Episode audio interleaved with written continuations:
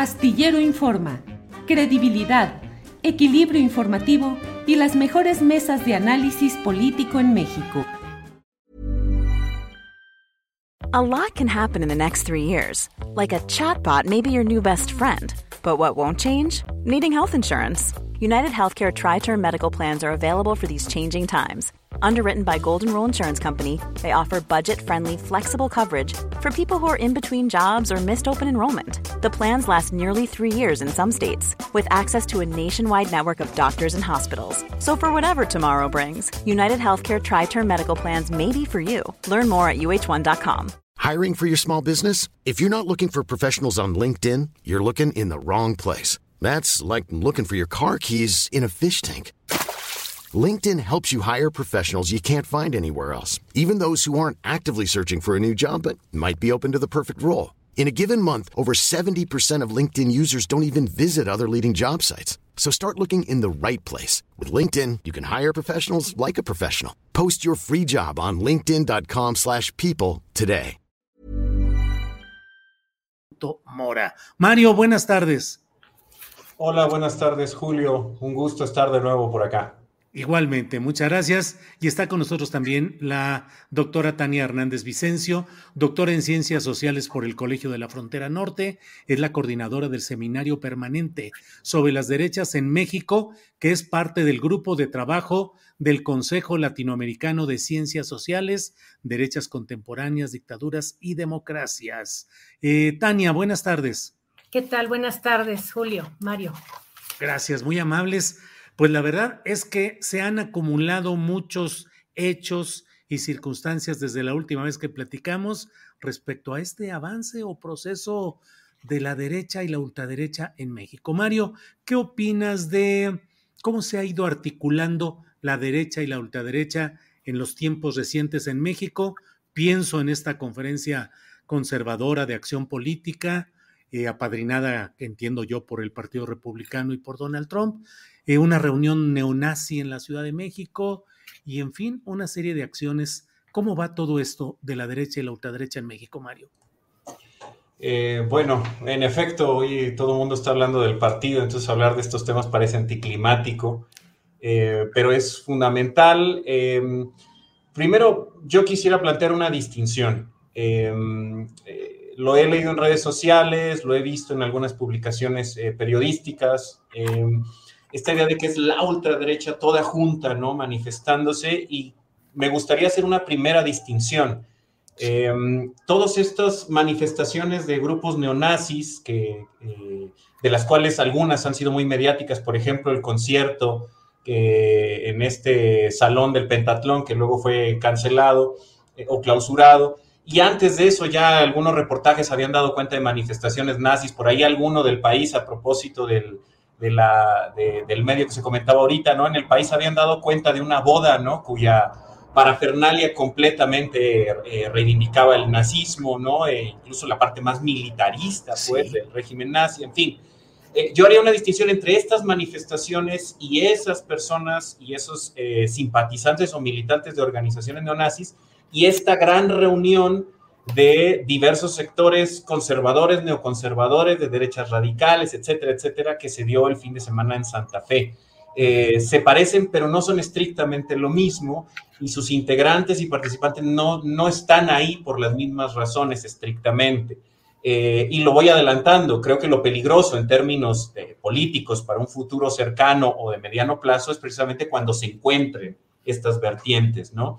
En principio, anotar, el, concierto de los grupos neonazis eh, se dio en una fecha conmemorativa, es decir, hay un tema ahí simbólico muy importante, ¿no? Del fin de la marcha sobre Roma, ¿no? Que, se considera como el inicio del régimen fascista propiamente hablando en Italia, pero también de la fundación de la Falange eh, española. Entonces hay toda una conmemoración histórica de una serie de, vertientes ideológicas eh, muy situadas en el periodo entre guerras y el caldo de cultivo de, estos militantes, que son en general jóvenes, la gran mayoría son hombres, eh, digamos, lo que los acerca, entre otras cosas, es la crisis política, la, devaluación de los partidos políticos, la crisis económica, lo que se ha llamado en muchos espacios como la deuda de la globalización y del neoliberalismo con las mayorías. pero también una idea de que la historia oficial, eso digamos entre comillas, eh, no ha dado respuestas y entonces están buscando las respuestas. hay una idea conspirativa ahí muy importante que lleva a muchos sectores jóvenes a, involucrarse a estas organizaciones por vías de lo más insospechado, ¿no? Eh, vías eh, culturales, por la música, por el cine, por la literatura, etcétera.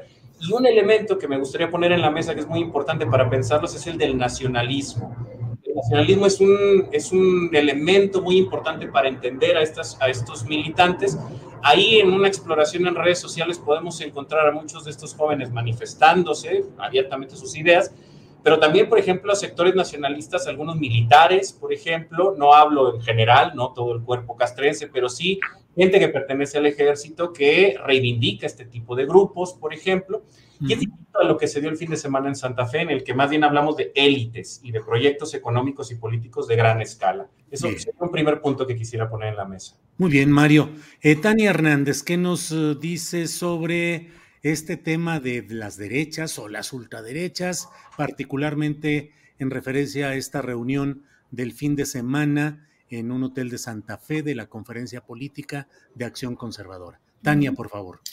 Sí, claro. Bueno, eh, yo quisiera eh, poner el foco también en el sentido de que estos, estos distintos grupos o estos distintos actores, distintas derechas que se han articulado eh, en distintos espacios también, eh, sobre todo y particularmente en la Ciudad de México, me, gustaría enfatizar esta parte, eh, me parece que es interesante observarlos en esta lógica de cómo pretenden presentarse como amplios movimientos sociales antisistema, lo cual es una situación bastante eh, extraña, pero a la vez interesante eh, para quienes nos, dedicamos al análisis de estos grupos, porque realmente cuando uno habla de movimientos sociales, pues habla de estos movimientos más bien de las izquierdas, los obreros, los campesinos, los amplios sectores populares, ¿no? Eh, que están justamente cuestionando la situación de los efectos perniciosos del modelo de desarrollo.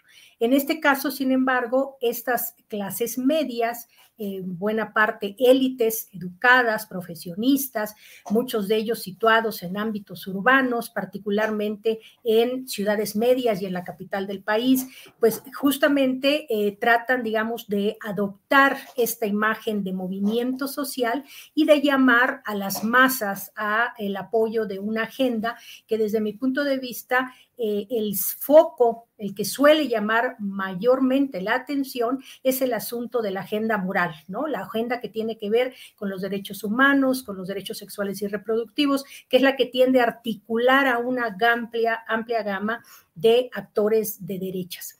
Eh, en este sentido, bueno, valdría la pena eh, preguntarse hasta qué punto tienen capacidad de articulación territorial a lo largo y ancho del país, es decir, más allá de las, fueras, de las esferas de influencia histórica tradicional de los grupos conservadores, pensemos en el Bajío, centro y occidente de México, ¿no? Eh, incluso, bueno, en el norte del país. en ese sentido, me parece interesante porque eh, creo que más bien lo que están mostrando es una amplia capacidad de articulación de redes ciudadanas, no necesariamente de amplios movimientos sociales, y eh, con temas muy específicos como este que acabo de mencionar. Incluso, por ejemplo, eh, tengo la impresión desde los estudios que uno suele hacer desde el punto de vista académico, que en el caso de México, cuando se habla de las ultraderechas, se suele más enfatizar esta parte moral que, por ejemplo, en Europa, otro tipo de actores eh, que están situados a la ultraderecha en función eh, por ejemplo, de cómo opinan con relación al neoliberalismo o cuáles son los beneficios que eh, tienden a, disputar en términos de este modelo económico. Entonces, a mí me gustaría también enfatizar este punto porque si uno escucha las entrevistas con distintos actores de estas derechas ciudadanas, lo que uno rápidamente identifica, porque ellos lo plantean así, es como la agenda moral suele unificar a los distintos actores de derecha más allá de los temas económicos o más allá de los temas estrictamente político-electorales. Esto no quiere decir que no estén detrás estos temas. De hecho, detrás de la agenda moral hay importantes eh, intereses económicos, ¿no? Eh, que tienen que ver justamente no solo con la disputa de la construcción de opinión pública, la construcción de una visión sobre el país, sino también con eh, proyectos concretos. Eh, escuchaba yo por ahí hace algunos días, por ejemplo, cómo esta, este personaje, Verástigui, ha desarrollado incluso proyectos que tienen que ver con hospitales, ¿no? Este, en esta lógica eh, entre comillas, filantrópica, pero que también tiene que ver con una visión, pues muy desde el punto de vista de los intereses económicos que pueden moverse. Y quizás cerraría esta primera parte diciendo que justo buena eh, eh, pues en buena parte eh, de estas redes pues reciben importantes recursos justamente de toda esta red internacional provida, ¿no? Y eso pues no lo podemos dejar de lado. Entonces, insisto en que por el momento nos han mostrado una cara muy clase media, media alta, citadina, urbana, muy de élites y no necesariamente esto que ellos pretenden, me imagino, eh, eh, mostrar, que es esta fuerza de masas, ¿no? Sí, sí, bien, Tania. Mario Santiago, y sin embargo, ¿qué es lo que se mueve? Porque está Verástegui como una figura que fue coreado como presidente, presidente, está un video, una videograbación de Donald Trump y está una concurrencia en México de fuerzas eh, políticas de las derechas o las ultraderechas, pero con un sentido electoral, todos ellos con participación electoral. ¿Qué tan viable puede ser la promoción de una figura como Verástegui como candidato de las derechas extremas, del catolicismo y el republicanismo trompista en México, Mario? Pues, a ver, así de bote pronto diría, pues es perfectamente viable, es una figura eh, mediática, ¿no? Se le puede posicionar, hay distintos actores que algunos ya levantaron la mano para apoyar, otros tímidamente, eh, pero creo que lo que se mostró en esa reunión en Santa Fe y lo que las entrevistas que dieron varios de esos actores lo que dan, de lo que dan cuenta es de un proyecto, me parece, a mediano plazo, tal vez hasta largo plazo, es decir, sí pensar en un escenario electoral 2024, pero a sabiendas de que no necesariamente van a ganar. Ahí creo que, es importante considerar que la reunión originalmente iba a ser en septiembre, eh, pero la movieron pensando en eh, celebrar el triunfo electoral del Partido Republicano y sobre todo del ala trompiana, ¿no? O trompista del, del Partido Republicano en las elecciones intermedias en Estados Unidos, cosa que ya muchos analistas y todo el mundo desde la misma noche con los resultados preliminares dijo, no pasó, no pasó esta ola de Trump, ¿no? Que se esperaba, sí ganaron los republicanos, pero no fue esta ola, y entonces el cálculo medio les falló, y también querían celebrar el triunfo de Bolsonaro en Brasil, que no ocurrió, cerrada la elección, ganó Lula por poco, pero, pero no ganó Bolsonaro, entonces me parece que eso también fue una cubetada de, agua helada para decirles, bueno, ni, piensen que, que, básicamente con el envión que tienen pueden ganar la elección del 24, pero sí creo que hay una apuesta al mediano y largo plazo. Em, esta CEPAC, que es de los años 70, ahí habría que matizar, no es un brazo estrictamente del Partido Republicano, sino más bien es un espacio que articula a distintos partidos y organizaciones, entre ellas al Partido Republicano, lo han llamado una incubadora, ¿no? Y eso es muy importante porque confluyen muchas organizaciones, Tania bien lo señalaba ahorita, ¿no? Toda la rama provida a nivel internacional, pero también la Asociación Nacional del Rifle y muchos otros grupos que no necesariamente son el Partido Republicano, aunque voten por los republicanos. Y luego el experimento desde 2017 a irse a otras partes del mundo para buscar eh, eh, el apoyo local, pero también para canalizar recursos a esos, a, los representantes de la derecha eh, o extrema derecha en esos países, ¿no? En Israel, en Japón, en Australia, y ahora en el caso mexicano. Entonces, me parece que, que muy probablemente haya una apuesta para el 2024. No sé si sea Verástegui o tal vez apoyen a alguien más, aunque Verástegui se muestra como, el, como una figura ideal. y él mismo, ¿no? Planning for your next trip? Elevate your travel style with Quince. Quince has all the jet setting essentials you'll want for your next getaway, like European linen, premium luggage options, buttery soft Italian leather bags, and so much more And is all priced at 50 to 80% less than similar brands. Plus, Quince only works with factories that use safe and ethical manufacturing practices. Pack your bags with high-quality essentials you'll be wearing for vacations to come with Quince. Go to quince.com/pack for free shipping and 365-day returns. Hey, it's Ryan Reynolds and I'm here with Keith, co-star of my upcoming film If, only in theaters May 17th. Do you want to tell people the big news? All right, I'll do it. Sign up now and you'll get unlimited for $15 a month in six months of Paramount Plus Essential Plan on us. Mintmobile.com slash switch. Upfront payment of $45 equivalent to $15 per month. Unlimited over 40 gigabytes per month. Face lower speeds. Videos at 480p. Active Mint customers by 531.24 get six months of Paramount Plus Essential Plan. Auto renews after six months. Offer ends May 31st, 2024. Separate Paramount Plus registration required. Terms and conditions apply if rated PG. Eh, seguramente en los próximos meses escucharemos cada vez más, ¿no? sobre su historia, esta historia que ha dado a cuentagotas de, de que él fue iluminado por una maestra que le enseñó, que le dio sus clases de inglés y era católica y ella la remitió un sacerdote que además es legionario de Cristo y ahí entonces él se dio cuenta cuál era su verdadera misión. Es decir, yo creo que vamos a escuchar más y probablemente sí podría ser un candidato, pero la apuesta me parece es a mediano plazo y a la canalización de recursos. Ahí va a ser muy importante el marco legal que además está eh, a discusión, ¿no? En las últimas semanas en México y seguirá a discusión de la canalización de recursos a los partidos políticos. Si estas estructuras logran construir un partido político o vincularse al PAN, por ejemplo, qué sé yo, a Movimiento Ciudadano, estoy especulando completamente, ahí será muy importante pensar cómo se van a canalizar los recursos eh, de manera legal para próximos procesos electorales. Bien, Mario, gracias. Tania Hernández, una de las frases más recurrentes a lo largo de esa conferencia de política de acción conservadora fue la derechita cobarde, con un señalamiento pues directo al Partido Acción Nacional, que es una eh, elaboración discursiva que en otras entrevistas yo he captado, tanto en entrevistas que yo he realizado como en otras que he visto en otros medios, de que se recurre mucho a reprocharle Acción Nacional en México, que sea, ya han llegado al extremo de decir que juega en alianza y que le hace el juego a la izquierda, al socialismo mexicano. ¿Qué puede pasar con, este, eh, con esta irrupción de esta ultraderecha en el espectro político mexicano? ¿Podría desplazar o poder eh, tomar el control del Partido Acción Nacional? Bueno, es muy interesante esto que planteas porque en efecto ellos consideran que el PAN no lo representa, están en la línea de formar lo que ellos llaman la verdadera derecha a través de un partido político. Ellos saben que para formar un partido político, pues por lo pronto tienen que competir en una elección federal, entonces esto tendría que ser después de 2024.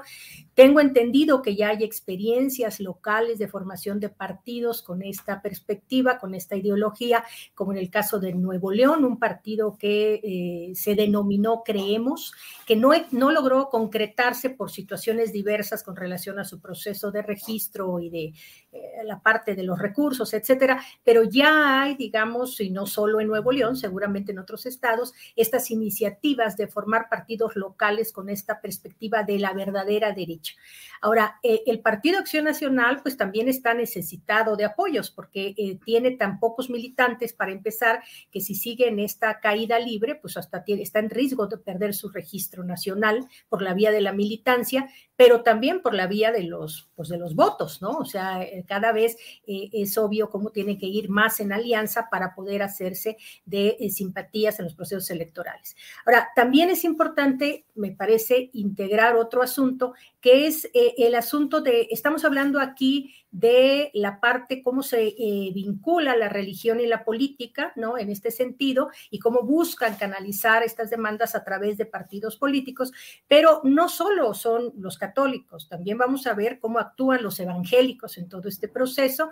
Hay que recordar que si bien el PES eh, perdió su registro eh, eh, en, las pasadas elecciones, pues finalmente también sigue teniendo una articulación importante en el territorio nacional y en esa medida, por eso insisto, en cómo este, esta agenda moral suele integrar a distintas derechas, ¿no? Entonces, en, en este sentido de los partidos políticos, me parece que va a ser importante también analizar cómo va a jugar las redes de los grupos evangélicos. Por otro lado, eh, obviamente el PAN, tal como está actualmente, ni siquiera funciona con relación a tener una representación nacional más allá de la ideología. O sea, ya, dicen, ya dijimos aquí que ellos no se sienten representados. Pero por otro lado, eh, está el tema de lo estructural. O sea, el Partido Acción Nacional, pues cada vez tiene más problemas en términos de, de, su estructura territorial para vincularse de manera orgánica con otras organizaciones o con otros grupos.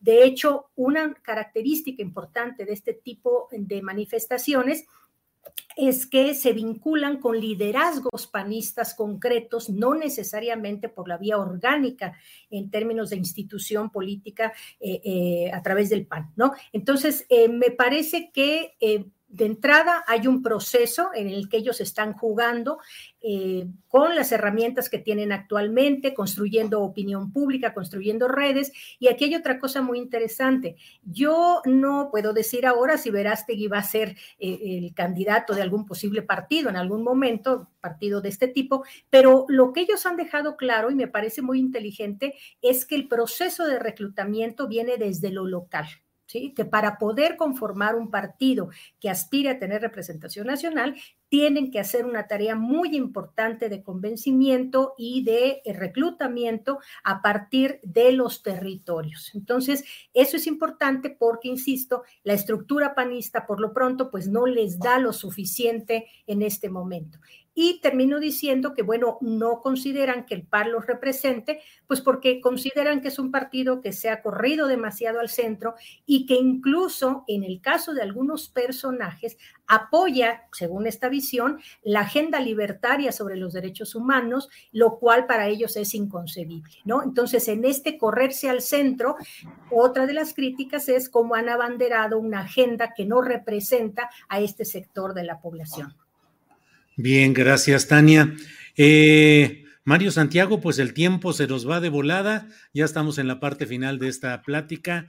Eh, por favor, te pido que nos digas eh, cuál es tu perspectiva de cómo puede desarrollarse, cómo puede progresar o estancarse este movimiento de derechas o de ultraderechas en México a la luz pues de una fuerza política como es el obradorismo, a la que ellos califican de socialismo y de comunismo, pero que bueno, al menos según las encuestas sigue teniendo un buen respaldo popular. ¿Cómo irán las cosas más adelante? Tu perspectiva, Mario.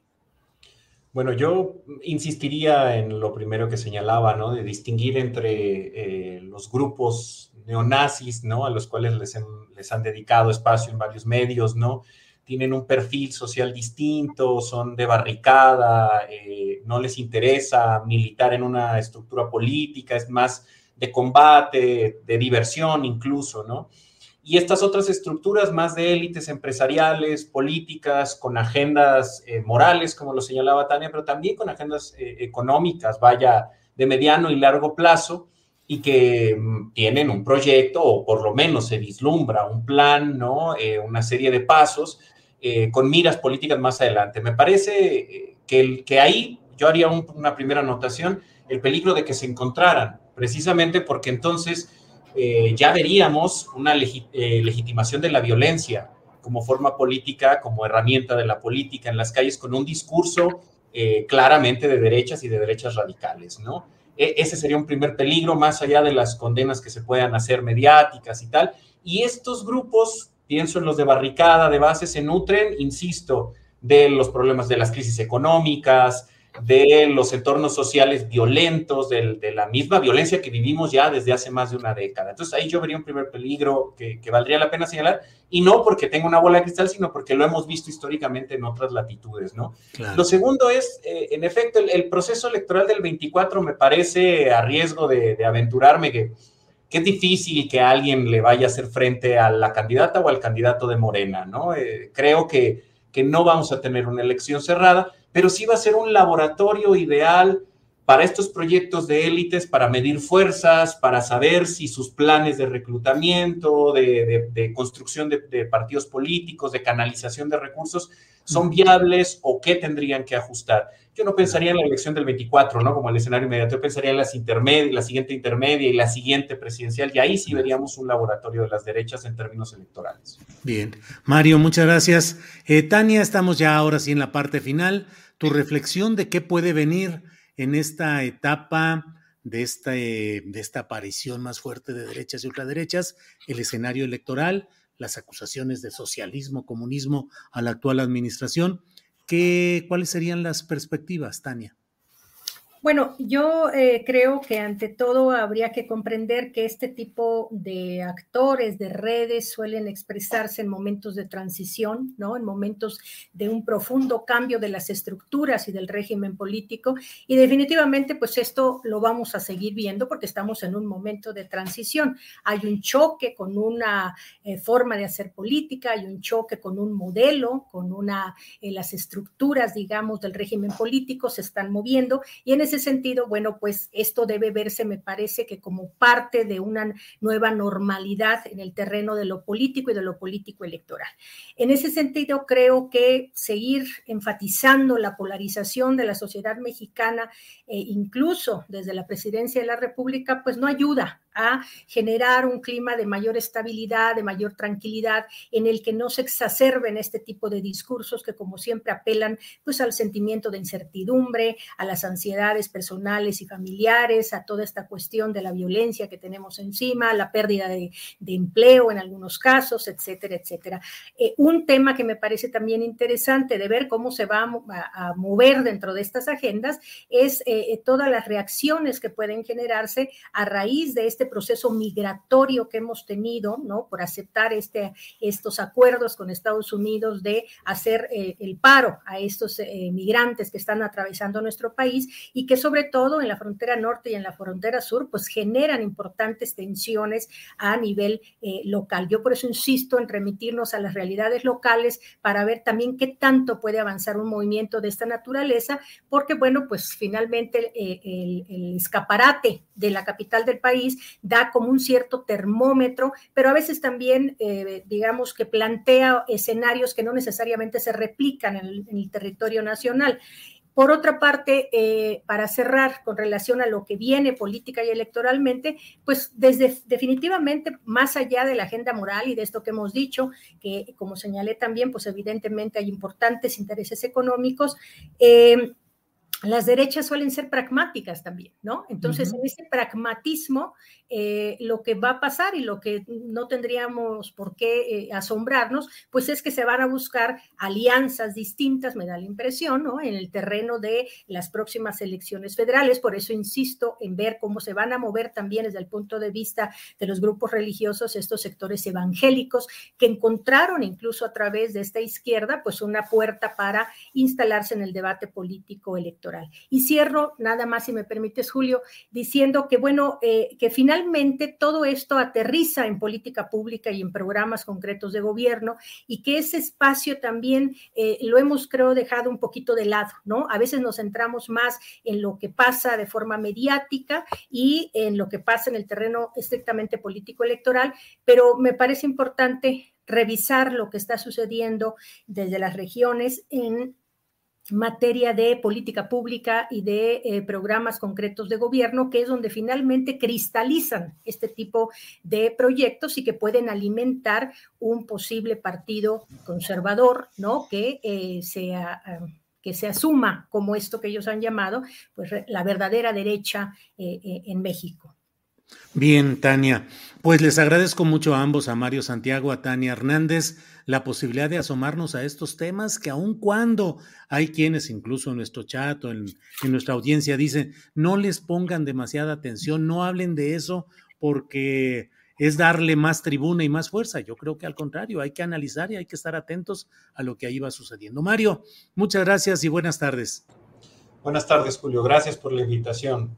Gracias. Tania Hernández, muchas gracias. Buenas tardes. Gracias, hasta la próxima. Hasta la próxima, hasta pronto ambos. Gracias, Mario Tania. Hey, it's Danny Pellegrino from Everything Iconic. ¿Ready to upgrade your style game without blowing your budget? Check out Quince. They've got all the good stuff shirts and polos, activewear, and fine leather goods all at 50 to 80% less than other high-end brands. And the best part? They're all about safe, ethical, and responsible manufacturing. Get that luxury vibe without the luxury price tag. Hit up quince.com slash upgrade for free shipping and 365-day returns on your next order. That's quince.com slash upgrade. Para que te enteres del próximo noticiero, suscríbete y dale follow en Apple, Spotify, Amazon Music, Google o donde sea que escuches podcast. Te invitamos a visitar nuestra página julioastillero.com.